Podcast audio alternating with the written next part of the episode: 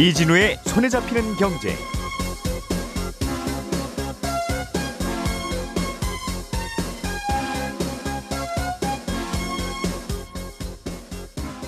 안녕하십니까 이진우입니다. 조선 왕릉 인근 문화재 보존 지역에서 문화재청의 허가를 받지 않고 어, 아파트를 지어 올리던 아파트 단지의 공사가 중단됐습니다. 다만 여기에 아파트를 짓고 있던 건설사는 모두 세 곳이었는데 두 곳은 이번 법원 판결로 공사를 중단하게 됐고 또 다른 한 곳은 법원 판결을 받았는데도 공사를 계속해도 되도록 그런 결과가 나왔습니다. 아, 법원의 판단이 시산이 서로 달랐기 때문인데 잠시 후에 이 내용 자세하게 알아보겠습니다. 자동차 사고가 난 후에 꾀병으로 입원 기간을 늘리고 보상금을 더 받는 이른바 나이롱 환자를 줄이기 위한 정책이 또 하나 추진됩니다. 지금은 운전자나 승객이 다치는 인사사고가 나면 상대방 차의 보험사가 모두 보상하도록 되어 있는데 그걸 각자의 과실 비율대로 부담하도록 바꾸는 겁니다. 이렇게 하면 자동차 보험료가 할증되니까 꾀병으로 입원하는 걸 어느 정도 막을 수 있다는 건데 달라지는 자동차 보험제도 자세하게 좀 들여다보겠습니다.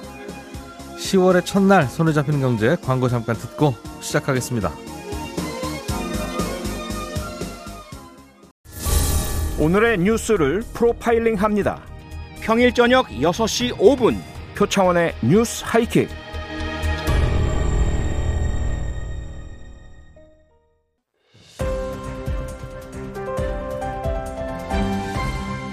이진우의 손에 잡히는 경제. 네, 경제 뉴스 체크해 보겠습니다. 손에 잡히는 경제 박세현 작가 그리고 안승찬 기자 이렇게 두 분과 오늘도 함께합니다. 어서 오십시오. 네, 안녕하세요. 김현우 소장님은 오늘까지도 휴가인 모양이에요. 네, 휴가 가서 좀 쉬라고 했더니 매일 방송 듣고 있더라고요. 아, 어쨌든 다음 주 월요일에 옵니다. 부럽, 부럽습니다. 저도 저도 꿈 중에 하나가 아침에 일어나서 침대에서 라디오 켜고 손경제 듣는 거예요. 곧 들어드릴게요. 자, 박 작가님께서 준비한 소식부터 보겠습니다. 네.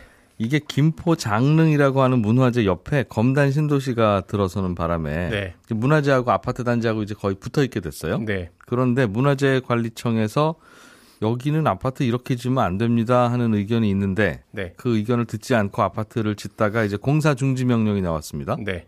요거 좀 업데이트된 내용이 있는 것 같은데. 그렇습니다. 조금 더 자세히 말씀을 드리면 예. 문화재청이 짓지 마십시오라고 한 건 아니에요. 정확하게는. 음. 지으려면 심의를 받으십시오였는데 심의를 안 받았으니까 그게 문제다라고 얘기를 했던 거였고요. 음.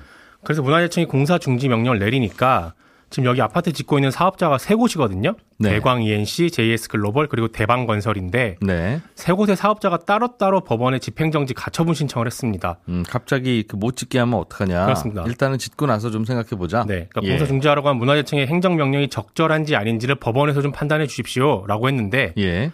결과가 좀 묘하게 나왔어요. 사업자 세 곳 중에 두 곳은 법원에서 이거 문화재청의 행정명령이 적절하다. 그러니까 예. 두 곳은 공사 중지를 하라. 라고 음. 결정을 하는 바람에 예. 당장 이 두 곳은 어제부터 공사를 못하게 됐고요. 음흠. 나머지 한 곳은 법원에서 문화재청의 공사 중지 명령이 적절하지 않다. 그러니 음. 공사를 계속해라. 라고 결정을 했습니다. 그러니까 지금 여기 들어선 아파트가 모두 마- 모두 44개 동인데 네. 논란이 된 게 19개 동이거든요. 그 19개 동을 3개의 건설사가 나눠서 짓고 있었는데. 그렇습니다. 그중에 예. 14개 동이 공사가 중단됐고 나머지 5개 동은 공사가 진행이 되는 겁니다. 3개 건설회사가 3명의 판사에게 의견을 구했는데 같은 사안에 대해서 네. 2명의 판사는 공사 중단, 네. 1명의 판사는 공사 강행 네. 이렇게 나온 거예요? 아닙니다. 아니에요? 네. 어. 공사가 중단된 건 한 명의 판사였고요. 예. 다른 판사 한 명이 또 있었는데 그 사람은 공사를 진행하라라고 음. 한 겁니다. 그러니까 공사 중지된 사업자가 대광 ENC, JS 글로벌인데 네. 여기는 A라는 재판부에서 결정을 내렸고요. 네. 공사를 계속해도 되는 대방건설의 판결은 B라는 재판부에서 내린 겁니다. 아. 세 곳 다 따로따로 법원에 신청을 하긴 했는데 예. 대강 ENC와 JS 글로벌은 같은 날에 신청을 하는 바람에 같은 같은, 사- 재판부가 음, 됐고요. 신청을 같이 했는데 어, 이거 뭐 같- 같은 사건이구나. 네. 그래서 한 명의 판사에게 배당을 한 거고. 그렇습니다. 대방건설은 다른 날에 신청을 해서 다른 재판부가 배정이 됐던 겁니다. 그래서 그래도 판결이 같은 다르게 성격인데 네. 한, 한 명이 판단을 해야 일관성이 있을 텐데 네. 음, 날짜가 다르다 보니까 네. 배정하는 판사가 어제 무슨 사건이 있었는지 못 봤군요. 음. 어쨌든 그러다 보니까 재밌게도 어, 네. 똑같은 사안에 대해서 법원이 다른 판결을 어, 다른 논리로 내리고 있구나라는 걸 우리는 알게 된 건데 그렇습니다. 논리가 뭐예요? 일단 공사 중지시킨 재판부의 논리는 이겁니다. 이건 제가 제 판결문 진짜 어렵게 거기서 읽어봤거든요. 네. 공개가 잘 안 되는 바람에 예. 요거 취재한 기자한테 좀 얻어서 읽어봤더니 핵심은 피해 보상이 가능하다는 겁니다. 그러니까 사업자들의 주장은 네. 지금 이 상황에서 만약에 공사를 중단하면 대출 음. 이자로 나가는 게 엄청 많은 상황이고 예. 이미 분양받은 사람들에게 돌아갈 피해도 크다라는 주장인데 음. 재판부의 입장은 그렇긴 한데 그렇다고 해서 그게 회복하기 어려운 수준의 손해라고 보긴 어렵고 이미 분양받은 사람들에게도 금전적으로 보상이 불가능한 상황으로 보긴 어렵다라는 겁니다. 음. 그러니까 돈으로 해결할 수 있는 일 아니냐? 그렇습니다. 어. 피해가 있는 건 맞는데 그렇다고 네. 돈으로 해결 못할 일은 아닌 것 같다. 그러니 예. 중단해라. 예. 그리고 지금 대강 이행시 측에서 문화재청에 현상 변경 허가 심의를 요청한 상황이거든요. 예. 그러니까 문화재청이 심의에 따라서 공사가 재개될 가능성도 있기 때문에 음. 지금 현재 공사가 중단된다고 해서 사업자들이 주장하는 만큼의 피해 발생 여부는 알 수가 없다는 겁니다. 음. 그러니까 일단 공사는 중지하라는 겁니다. 예.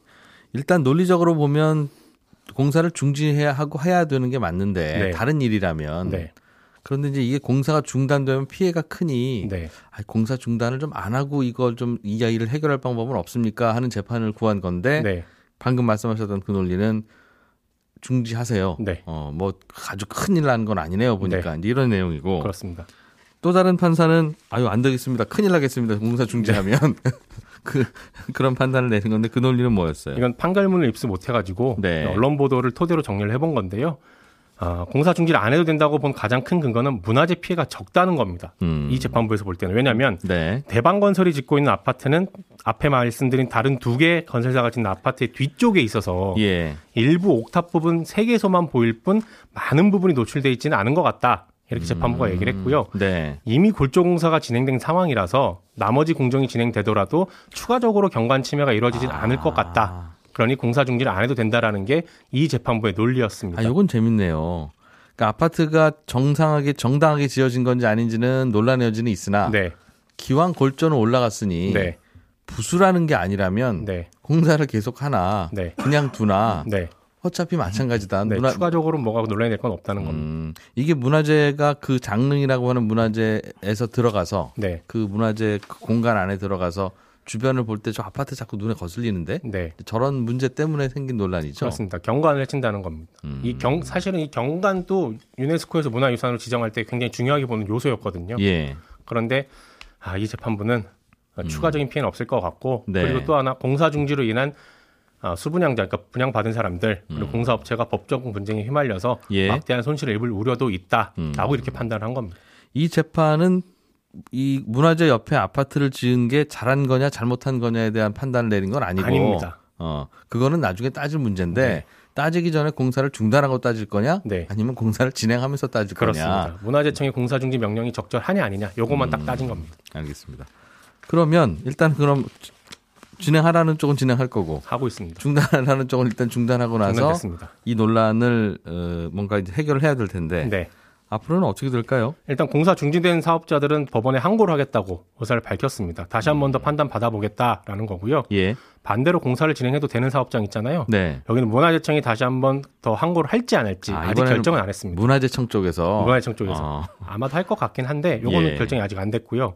이 건은 경찰 수사도 지금 진행 중이거든요. 문화재청이 세 개의 사업자가 문화재법 위반했으니까 조사해서 처벌해 달라고 경찰에 수사 의뢰를 했는데 네, 요건 수사가 어디까지 진행됐는지 아직 알려지진 않았습니다. 예, 그리고 법원 판결이랑 경찰 수사랑 별개로 문화재청이 세계 사업자에게 대안을 마련해 오라라고 했던 게 이달 11일까지거든요. 네, 어떤 대안이 가능할까 개인적으로 상상하긴 힘든데 음. 어쨌든 대안 마련해 오는 거 보고 나서 그 다음 스텝을 밟겠다는 게 어제 통화해본 문화재청이 지금 계획입니다. 예. 그리고 참고로 문화재청은 사업 승인 내준 인천 서구청에 대한 감사도 인천시에 요청을 했습니다.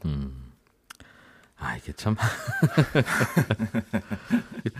문화재하고 우리 거주 지역하고는 사실 좀 떨어져 있으면 서로 편한데 네. 서로 편한데 이거가 이제 점점 어쩔 수 없이 아파트 짓고 하다 보면 접근하다 보니까 네. 이런 충돌이 생기는 거고 서울 그 이런 그 강북 지역에는 이미 문화재와 서 우리가 거주지가 서로 붙어 있잖아요. 네. 음, 그런데 아마도 이제 문화재와 거주지가 붙어 있을 때 어느 정도의 그 간격을 띄우거나 문화재에서 볼 때 시선을 차단하지 말라는 법이 네. 최근에 만들어진 법이라서 네. 이미 들어선 건물이야 지금 어쩔 수 없는 게 수두룩한데 네. 나중에 그 건물도 이제 재건축할 때 1, 20년에는 올거 아니겠습니까? 그렇죠. 그럼 아마 이런 문제도 굉장히 많이 불거질 거예요. 그럴 겁니다. 음, 지금 20층인데 4층밖에 못 짓는다고요? 이런 이런 얘기 나오면 이제 또 문화재 보호가 우선이냐 아니면 네. 우리의 도시 생활이 우선이냐 이거 가지고 또 따지겠죠. 그렇겠죠. 문화재와 같이 살고 있는 도시니까. 네. 안승찬 기자님, 네. 자동차 보험 관련해서 앞으로 뭐가 좀 달라진다는데 네. 요점을 보니까 나이롱 환자 방지법이네요. 그렇습니다. 네. 근데 보니까 내용이 꽤 복잡해요.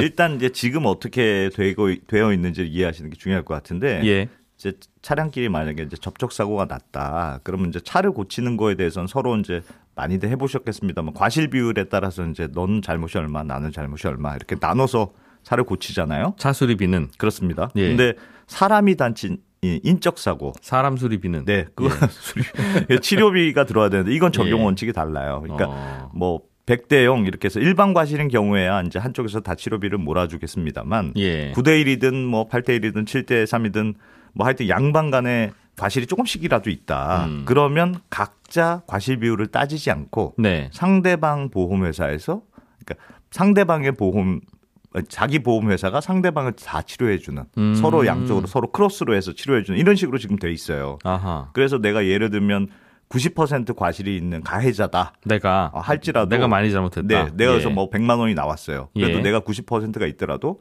상대방이 내 치- 치료비는 다 아, 보상해 주는 식으로. 그러면 현재는 내가 많이 있습니다. 잘못했는데 네. 하필이면 내가 많이 다쳤어요. 그럴 수 네, 있잖아요. 그럴 수도 있죠.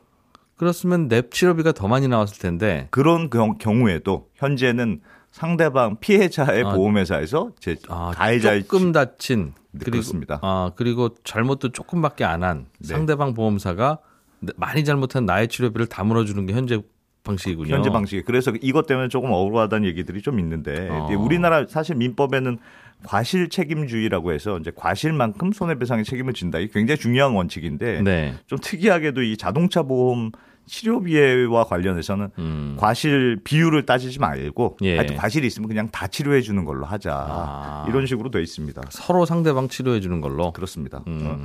그래서 근데 이번에 이제 발표가 된 건 앞으로 어떻게 바꾸겠다는 거냐면 예.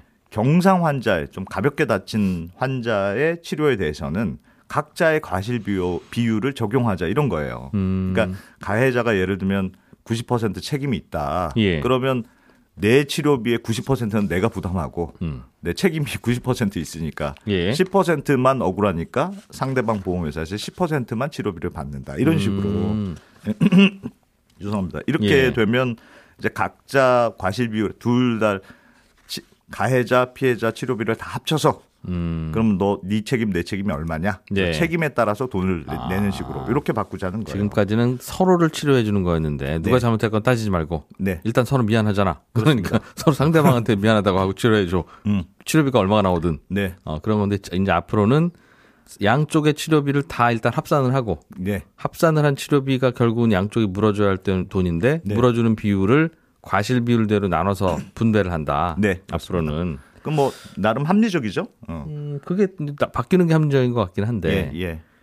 이렇게 되면 무슨 효과가 있어서 이렇게 하는 거죠? 아니 그러니까 이렇게 되는 이유가 예. 아무래도 이제 사실은 내가 이, 이런 거죠. 그러니까 내 과실 비율을 따지지가 않으니까 네. 예를 들면 그런 경우들이 굉장히 많은데 나는 이제 처음에 사고가 났는데 안 아파요. 괜찮습니다. 이렇게 음. 얘기를 했는데 네. 저쪽이 가해자인데 음. 가해자가 갑자기 병원에 들어놓아서 입원했다. 음. 이런 얘기를 들으면 네. 그 병원 치료비는 다 내 보험회사에서 다 나가야 되잖아요. 그렇죠. 그럼 내 할증 비율만 올라가는 것 같으니까 화나니까 나도 나도, 아프다. 아. 이렇게 되는 경우가 실제로 굉장히 아, 많습니다. 지금 보험 사고에서는 과실 비율이 있건 없건 적건 많건 간에 그렇죠. 내 치료비는 무조건 상대방 보험회사가 내는 거니까. 그렇습니다. 그래서 실제로 아. 이게 우리 그 자동차 사고가 자동차들도 안전해지고 하면서 중상 환자보다는 경상 환자, 그러니까 가벼운 사고가 훨씬 비중이 많아졌는데 네. 그럼에도 불구하고 이 자동차 보험에서 나가는 치료비의 1인당 음. 비용은 계속 늘어나고 있거든요. 아하. 이 말은 경상 환자의 치료비가 계속 급증하고 있다는 뜻입니다. 예. 그러니까 이 보험회사들이 보기에는 물론 뭐 치료를 충분히 받아야 되는 것도 있겠습니다만 음. 이거는 좀 과잉 진료의 요소가 이미 있으니. 있는 거 아니냐. 실제로 음. 제일 많이 늘어나는 게 한방병원에서 치료비가 많이 아, 이게 나가고. 참 논란이더군요. 네, 아. 그래서 이런 거를 좀 그래서 자기 책임에 자기가 다친 거는 자기 책임을 좀 강화하면 음. 아무래도 좀 합리적인 어, 그 병원 치료를 알겠어요. 하지 않겠느냐. 뭐 이런 취지죠. 취지는. 예, 지금은 아프다고 꾀병을 부리고 하루 입원해서 10만 원의 치료비가 더 나오게 만들면 네. 그 10만 원을 무조건 다 상대방 보험사가 지불을 하는데 네. 앞으로는 그 10만 원에 대해서 내 과실 비율만큼은 내가 지불하게 되니까 네. 내 꾀병이지만 그렇습니다. 아 그러면 아 이거 자꾸 내 보험료도 올라가겠구나 생각을 그러니까 병원 갈 때 그런 생각이 어, 들고 누워서 하시면서 그래, 어, 그래서 이게 요번에 나온 것 중에 비슷한 맥락인데 예. 경상 환자의 경우에는 장기 치료를 받는 경우 이게 보험 비, 비용이 많이 들려면 이제 치료를 오랫동안 받는 경우일 텐데 네. 장기 4주 이상 되는 장기 치료를 받는 경우에는 반드시 진단서를 내야 된다. 이런 조항도 이번에 새로 들어갔거든요. 음. 그러니까 그 전에는 내가 그냥 아프다 그러면 치료비를 다 받을 수가 있었어요. 예. 그래서 좀 억울하다 싶어도 하여튼 아프다니까 치료비는 준다. 이랬는데 네. 이제 해외의 경우 해외에도 이런 나라들이 많은데 4주 이상 치료를 받으려면 의사의 진단서가 꼭 있어야 음. 보험회사에서 어, 치료비를 받을 수 있다. 그냥 막연하게 나 아프다는 것만으로는 안 된다. 음. 그건 안 된다. 경상 환자의 경우에는 그런 식으로 알겠습니다. 바꾸기로 했습니다. 예. 이게 그럼 방금 계속 경상 환자의 경우에는 그렇습니다라고 항상 전제를 달아주셨는데 네. 중상 환자는 앞으로도 이렇게 되지는 않아요? 않아요. 이번에는 어. 경상 환자만 변화가 있어요. 이게 왜 그러냐면 뭐 몇 가지 이유가 있는데 기본적으로 저도 어제 이게 왜 그런지 물어봤는데 혹시나 선의의 피해자가 나올 수 있지 않을까 하는 걱정 때문에 음. 중상 환자 나왔다는데 이게 무슨 말이냐면 지금 현재 자동차 보험의 구조가 어떻게 되어 있냐면 상대방 피해에 대해서는 무제한으로 할 수 있는 장치들이 있어요. 상대방이 다친, 다친 경우에는 내 보험회사에서 모든 비용을 다 할 수 있는 장치들이 아, 있는데 내가 굳이 무슨 옵션을 선택하지 않아도 옵션을 선택해야죠 물론 옵션을 선택해야 하지만 대인 배상 무한 이렇게 되어 있다는 거죠? 그, 렇습니다 어. 그, 런데 자기 신체 자기가 다친 거에 대해서는 아무리 많은 옵션을 해도 제한이 있어요. 현재 아. 자동차 보험 구조가 그렇게 되어 있습니다. 예. 조금 구체적으로 말씀드리면 보통은 요즘 대인배상 1, 대인배상 2 하는데 이게 대인배상 2라는 거는 조금 더 보험료를 더 내면 음. 상대방이 뭐 그것도 설정액이 있습니다만 무, 무제한으로 상대방 피해를 보상해 줄 수 있는 장치가 돼 있어요. 네. 그러면 보상 비율에 상관없이 어떻게 돼도 피해를. 보상할 수 있잖아요. 예. 근데 자기 신체 내가 다친 거에 대해서는 음. 아무리 높여도 제한이 있어요. 매닫고 이렇게 제한. 웬만한 경우는 되겠습니다만 음. 그러면 보상 내가 만약에 가해자인데 내가 크게 다쳤어요. 그러면 내 아. 피해 보상 금액이 다 나오지 않을 가능성이 있으니까. 기존 보험 자체가 사- 상대방 보험회사에서 다 치료비 물어주는 케- 걸로 구조가 되어 있어서 이미, 이미, 구조가 돼 있습니다. 아, 그래서 이미 크로스로 하는 걸로 구조가 되어 있어서 이게 합리적으로 바뀐다 하더라도 만약 이, 이 자동차 보험의 구조를 뜯어고치지 않고 이것만 바꾸면 네.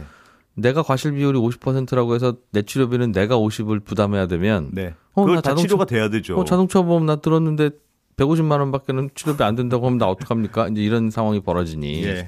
음. 그래서 경상 환자는 금액이 상대적으로 작으니까 일단 이거부터만 하자. 이렇게 바뀐 거. 효과가 좀 있을까요? 나이롱 환자 줄어드는 효과가? 아, 이게 사실은 뭐 효과는 조금 있을 것 같은데 예. 어, 합리적으로 바뀌었다는 평가는 많습니다만 생각보다는 작동 안 할 수 있다는 지적도 있어요. 왜냐하면 음. 그 자동차 이제 사실 할증이 두려워서 내가 치료비를 덜 받아야 되는데 예. 그 자동차 사고 물적 물적 사고에 대해서는 뭐 기- 내가 금액을 설정해 놓으면 그 이상 올라가는 어, 보상에 대해서만 뭐 이제 할증이 된다 이렇게 구조가 돼 있는데 예. 인적 사고는 건별로 주로 할증이 돼요. 그러니까 음. 금액과 상관없이 그러니까 예, 예. 어차피 이렇게 바꿔도 현재는 나 한건 음. 치료비를 지급했다 그러면 네. 보험료가 올라가는 구조니까 예. 사실은 이렇게 바뀌더라도 궁극적으로 좀 효과가 있으려면 음. 할증 구조도 좀 바꿔야 금액 그러게. 음. 단위로 바꿔야 하지 않겠느냐 뭐 이런 지적도 있죠.